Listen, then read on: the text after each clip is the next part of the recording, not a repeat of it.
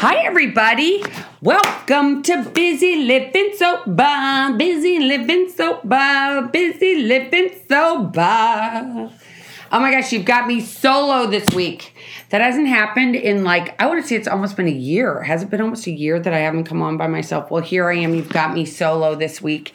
I hope everybody out there is doing really well. Life is good. If you're listening, congratulations. I'm glad you found me. This is episode 151. I can't believe I actually have 151 podcasts out there in the universe. It's kind of crazy. I'm not the type of person who actually used to finish things. I was the person that would start something and then forget about it. I would just be done and I wouldn't want to finish something. And this is something I've actually done for consecutively for 151 as of today. But the crazy thing is that I'm 2 days late. And that is because, to be honest, I've been playing a lot of golf, which is kind of crazy. What a frustrating and humbling sport that is. But here I go. I've been playing golf, and I just I just broke 100, which is a big deal for the golfers out there. You know that because it's it's frustrating. But anyway, enough about that. I'm here to talk about life and how great life is when you're sober, but how hard it can be to get sober, and how important it is to have a tribe around you, whatever that tribe may be, of people, friends. And it's so, God, this disease, it's so contradictory because this disease is so isolating. It's so black or white.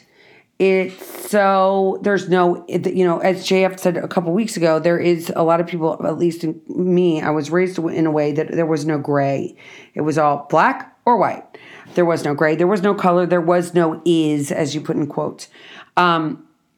So being vulnerable and being willing, and when you ask for help, it's crazy because when you ask for help, all these people show up. And I found these people in the rooms of AA, kind of in a 12-step program. And it's given me this life that's amazing. And I have a tribe now. And I never, ever, ever thought I would have a tribe. And let me tell you, it took me a while to find a tribe that I actually trusted because, let's face it, I'm a woman and I don't trust other women. I'm sorry, I don't. It's just my thing. But I'm starting to. I should say I didn't trust women. Now I'm starting to trust women. And that is such a gift. It's such a gift I never, ever thought I would get when I quit drinking. And this is all coming from a place of watching. I watched this week. I was sitting in a doctor's office and they had the TV on, and I don't really watch morning TV, and I don't really watch the news, to be completely honest. I hate the news. I don't care about the news, whatever.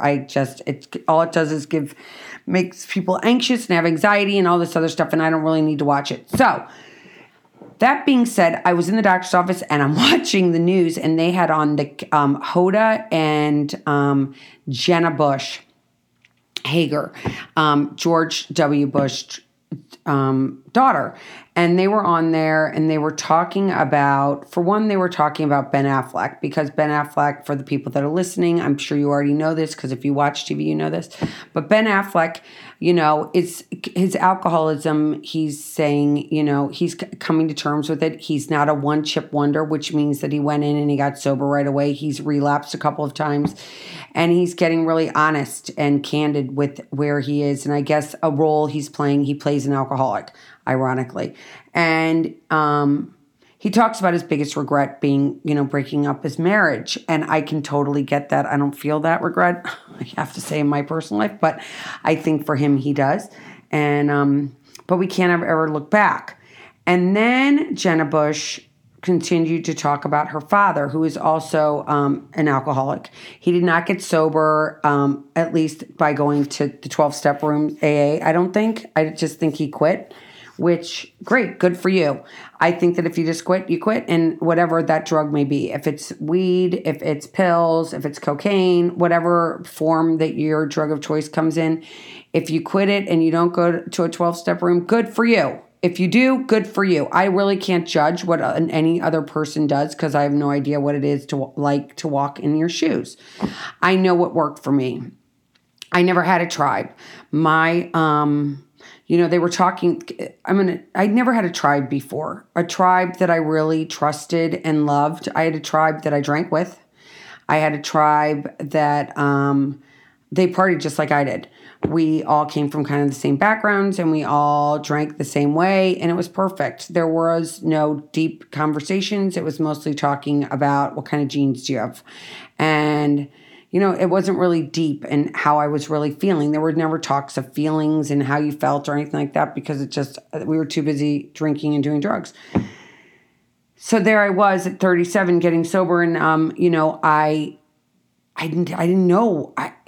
And now this is, again, looking hindsight. I didn't know what I didn't know. And what I didn't know is that I didn't have any, I had friends, but not friends that really want to hear about what's going on. They want to tell me what to do, but they don't want to listen. I felt like I didn't have that. I don't know.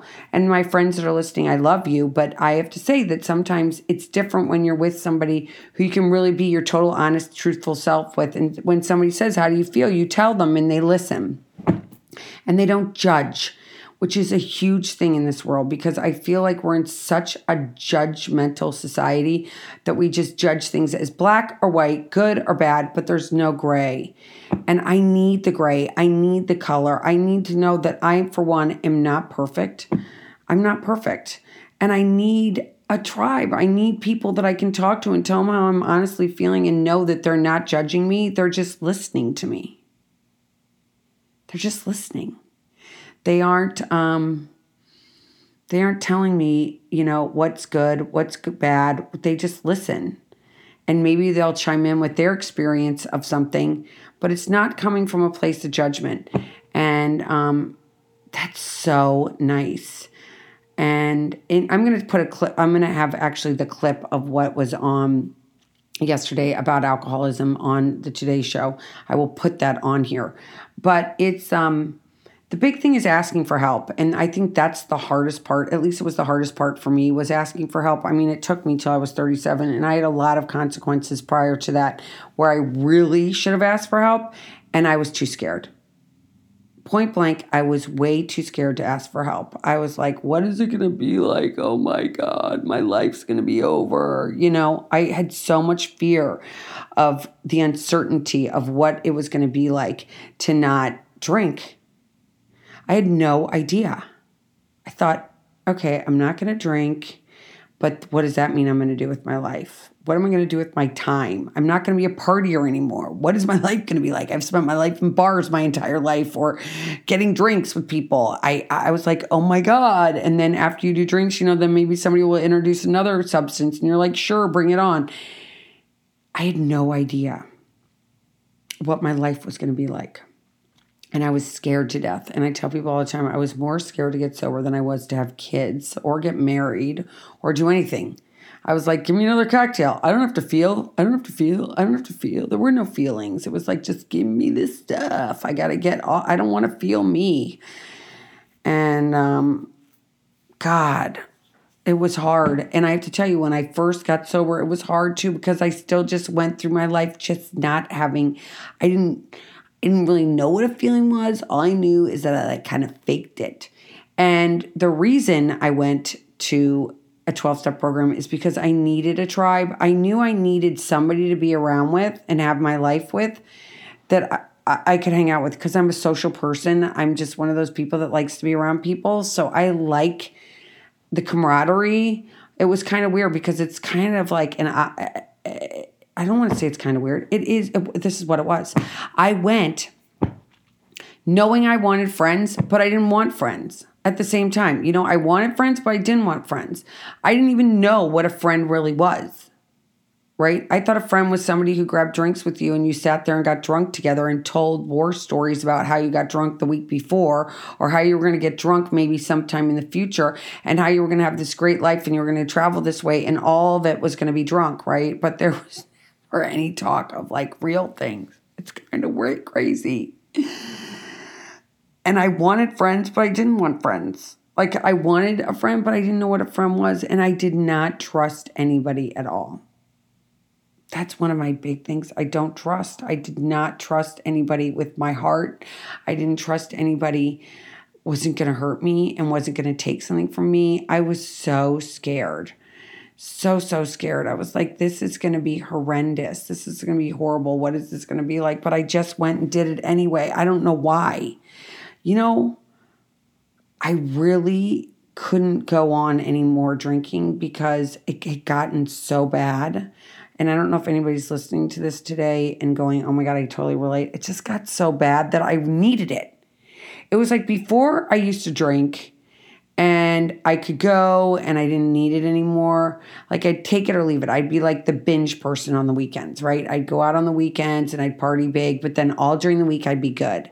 It's like being on a diet. You don't eat carbs during the week, or you don't eat sugar during the week, but on the weekends, bring it on.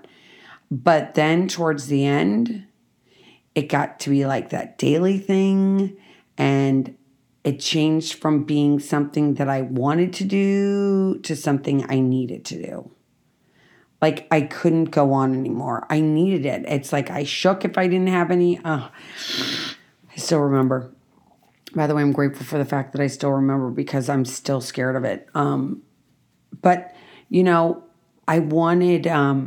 When I came in, I was so scared that I was going to die from it. I was like, this is going to kill me.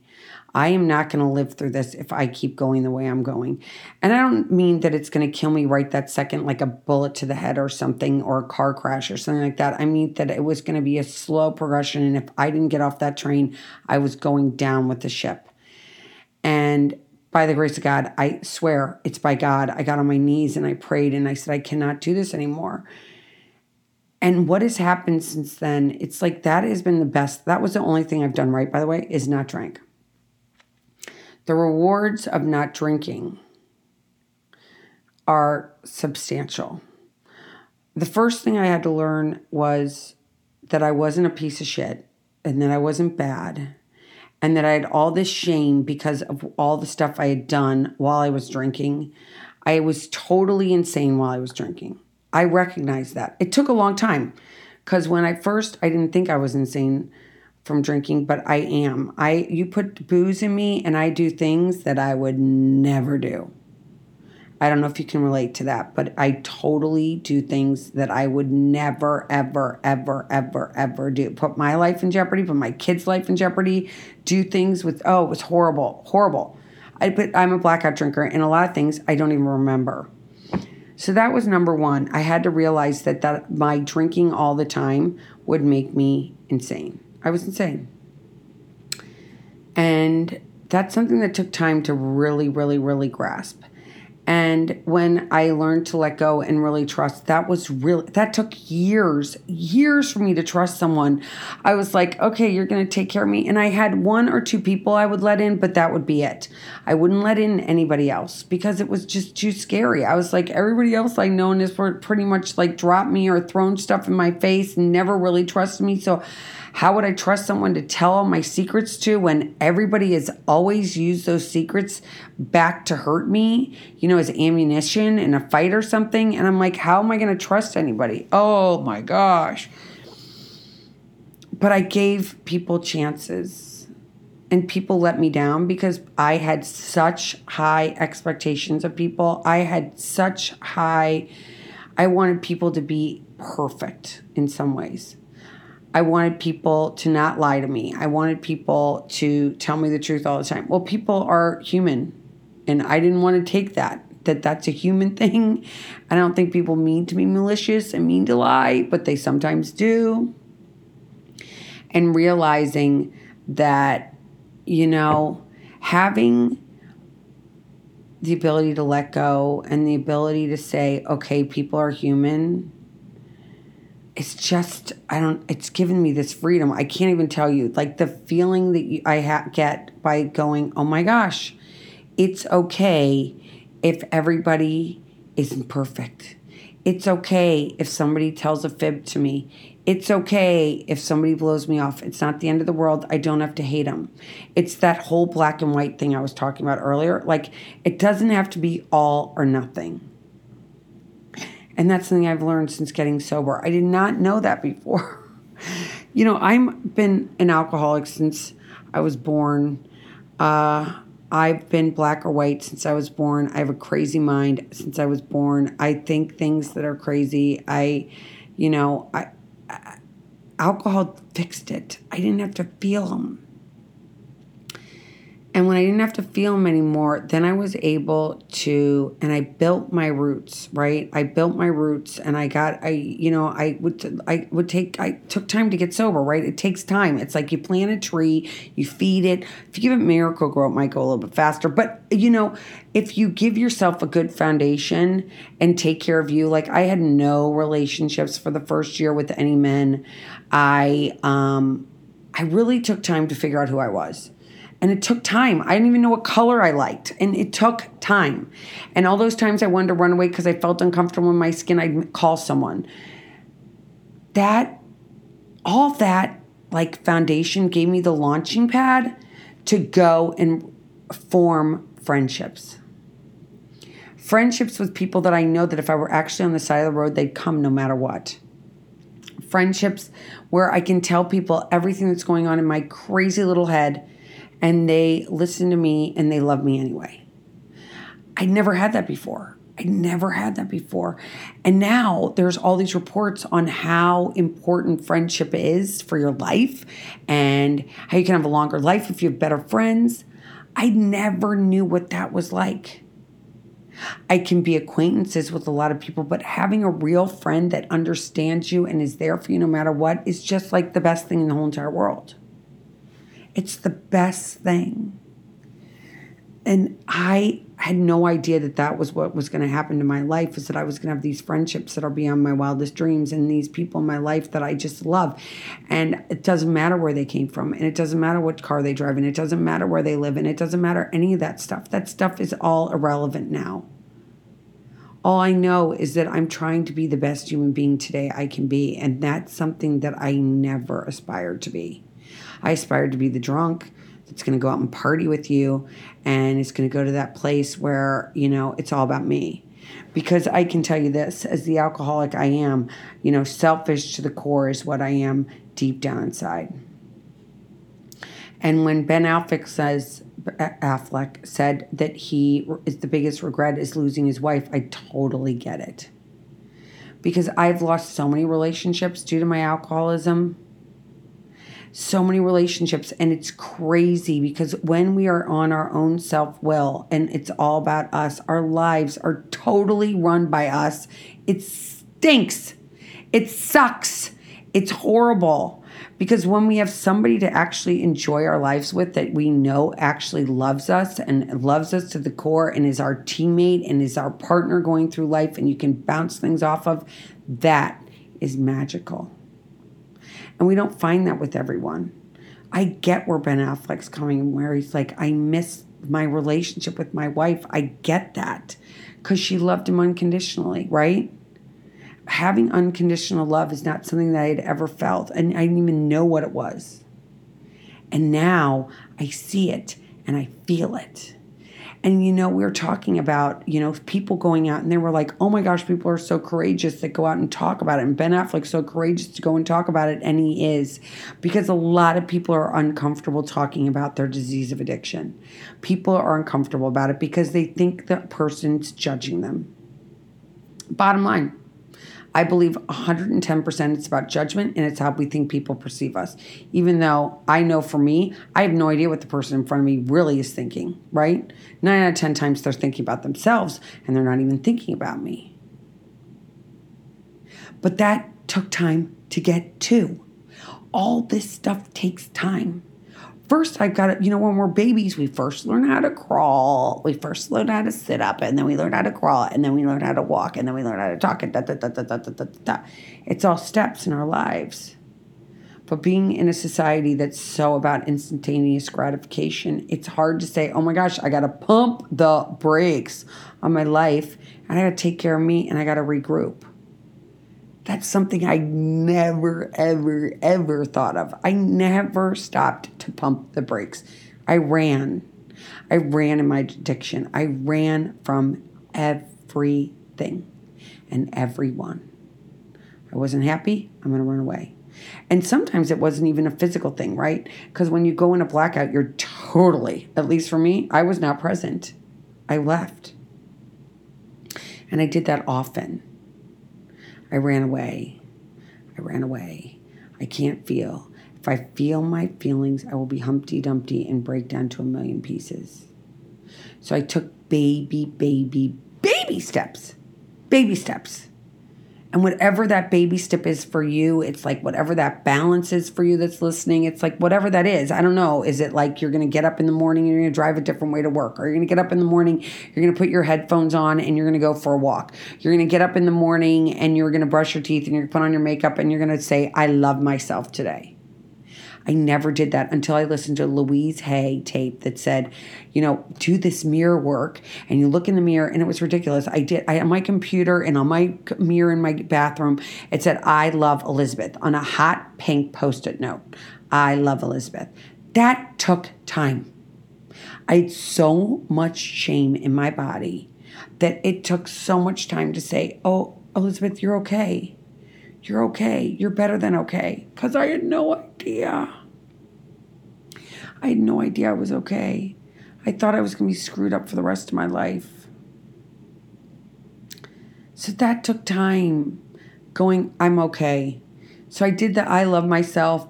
I went on walks. I'd go look at nature. Because for so long, I never even looked up at the sky. And you look up at the sky, and it's always different. Even if it's cloudy, the clouds are different, right? Like there's different colors of gray, different colors of blue. There's different colors of white. It's just amazing. So I looked up at the sky, and I just said, thank you. You know, to whoever your being is, whatever your higher power is, whatever your God is, you say thank you. And then I checked out all the stuff that was around me, right? The grasses, and if your spring is coming into lots of part of the country soon, and, you know, you see the flowers budding, and you're like, damn, look at that. I missed that for so long. And when it snows, if you're in a place that's snowy, you're like, oh my gosh, the snow is so beautiful. And look at how many, like, what different snowflakes. No, not one snowflake's like the next one. I never noticed that.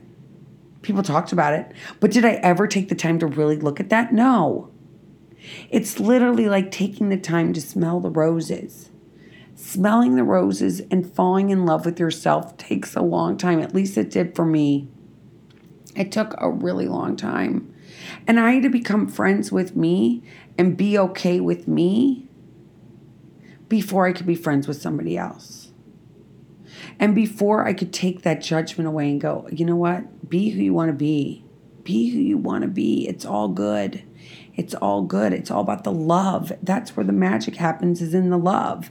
It's not in the judgment. The judgment gives you hate. It separates you, right? The judgment will separate you. It will not bring you together. The love is what matters. The friendship is what matters. What matters is getting out there and asking for help and going, I'm going to do this even though I don't want to. It's like sending, if you want to send me an email, you know, the stranger, you're like, I'm listening to her podcast. Am I going to send her an email? I see a lot of you are signing up for my newsletter, which I haven't sent out in a really long time. At one point I will send a newsletter out. I don't know when it's going to be, but maybe in the near future, who knows? I'm not putting that pressure on myself, but I can tell you this. All you people that reach out to me and sign up for my newsletter, write to me, send me a note, say hi, say what's up, busy. I promise I'm going to write you back. I always write everybody back, and it's BIZZY. And my email is BIZZY@BusyLivingSober, BUSY. A little confusing. I'll say it again in a little bit. But, you know, reach out. Just do something you wouldn't normally do. Call someone you wouldn't normally call. Say hi to somebody you wouldn't normally say hi to. Go to work with a totally new attitude, like, I get to go to work. Not I have to go to work. I get to go to work. That changes the whole day, right? If we start off the day with something positive, our lives are so much richer. I, right now, am in a group with a bunch of ladies, and every morning we wake up together and we send each other a gratitude list. So I'm grateful for whatever it is. Like this morning, I got up at 5:30. I was outside by 6, and I was walking the dogs. And I took a picture of my dogs. And I was grateful for the fact that I could walk my dogs, and it was the beautiful morning, and the sun was about to rise. It was just beautiful, like that time before the sun rises, and it's bright. That's what I was grateful for. And if you don't have anybody that you want to do gratitude lists, write to me. Tell me you want to be on my gratitude list and I'll put you on it. You know, we can start our own, whatever you want to do. I just want you to know that you're not alone. You know, for so long when I was in my disease, I was alone, even though I was surrounded by a million people. I didn't feel like I had anybody that I could really talk to and could tell what my feelings were. I promise you, if you open up to someone, someone will open up to you and you will have a friend. And it won't be based on what kind of shoes you're wearing and what kind of jeans you're wearing and what kind of car you're driving. I mean, yes, it can come from that, but having that real friendship and having something in common and having somebody to love is so great.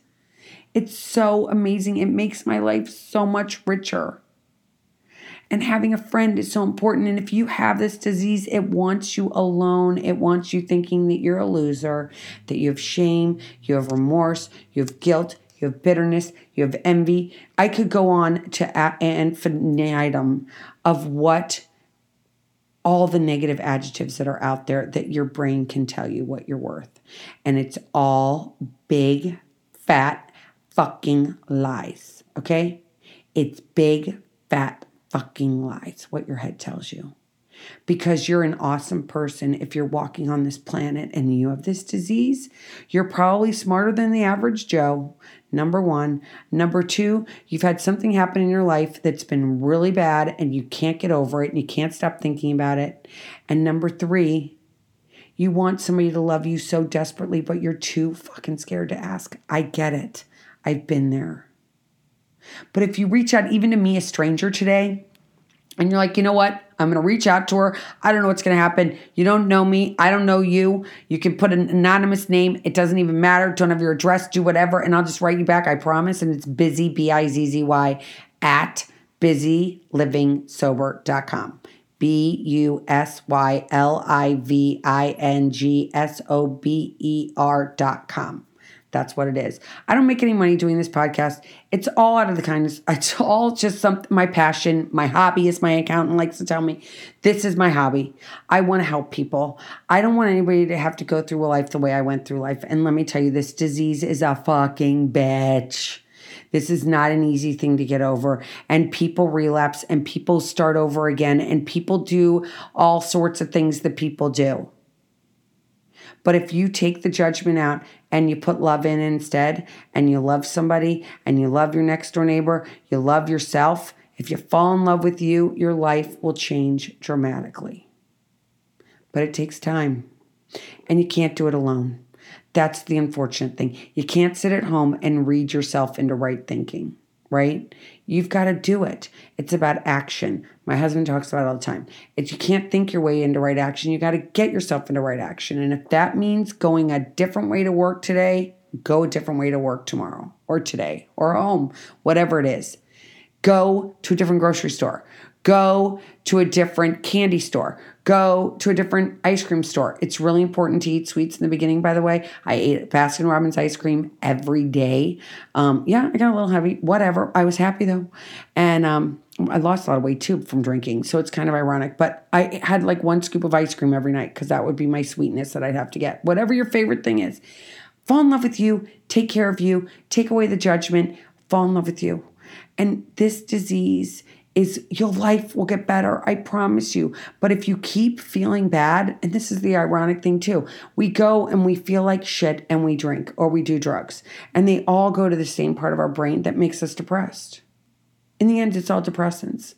So now we're feeling terrible and we're putting bad things on us to make us feel even more terrible. I mean, right, when we're not present, we don't feel anything, so it doesn't matter, right? Because we're inebriated. But when we are clean and sober, our brains are free and clear. We get to think clearly.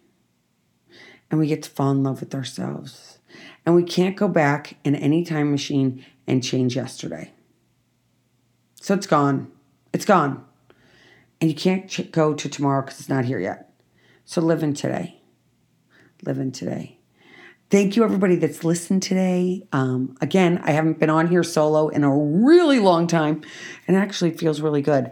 I don't know what next week's going to bring. I have an idea of maybe what I'm going to do, but I have no idea. And you'll just hear me next week, and I promise I will be on Tuesday. I will not wait till Thursday like I did today. I can't believe I went to Thursday to put up my podcast. I was going to do a rerun, and my husband kind of looked at me like, that's a little lame, so I didn't want to do a rerun of before. So here I am today, just telling everybody out there, you know, you can get one day, reach out to me. Here's my email address again, busy, B-I-Z-Z-Y, at busy, B-U-S-Y, livingsober.com. And until next week, everybody, keep getting busy living sober. Bye-bye.